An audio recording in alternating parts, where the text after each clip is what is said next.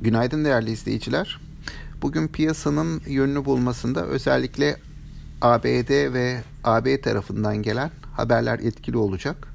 Malum yaptırımlar konusu gündemdeydi. Bu konuda Avrupa Birliği tarafında çok önemli e, sayılabilecek e, bir yaptırım kararı çıkmadığı anlaşılıyor. ABD tarafındaysa henüz resmi bir açıklama yok. Ee, medyaya veya sosyal medyaya düşen haberler var.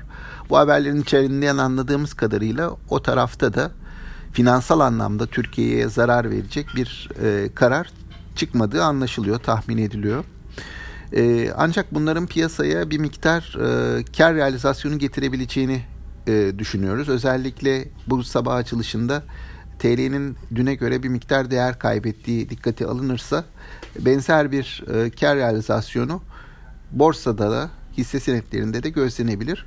Ancak bunun e, nispeten e, kısa süreli ve kar realizasyonu amaçlı olacağını düşünüyoruz. Çünkü daha çok ön plana çıkacak gelişmeler makroekonomi tarafında olacaktır önümüzdeki günlerde. Diğer taraftan bu tarz haberler geçmişte çok çok gündeme geldi. Büyük ölçüde de fiyatlamaların risk algısının içerisine girdi diye tahmin ediyoruz. Dün baktığımızda borsa tarafında yurt dışından olumlu yönde ayrıştık. Burada bankalara gelen alımlar e, kuvvetliydi. Bankacılık sektör endeksinin de katkısıyla borsa 1350 puanın hafif üzerinde bir kapanış gerçekleştirdi. E, bu sabah itibariyle yurt dışına baktığımızda yurt dışı tarafta risk iştahının zayıf seyretmeye devam ettiği görülüyor. E, gerek ABD vadeli işlemlerinde gerekse Asya piyasalarında genelde hafif eksiler var. Hani bizde de buna paralel olarak bir miktar satıcılı bir e, başlangıçla güne başlayabiliriz diye tahmin ediyoruz.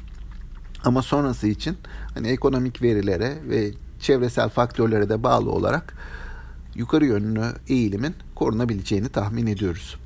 E, bugünlük bu kadar değerli izleyiciler. Yeniden görüşmek üzere. Bol bereketli kazançlı günler diliyoruz. Görüşmek üzere, hoşçakalın.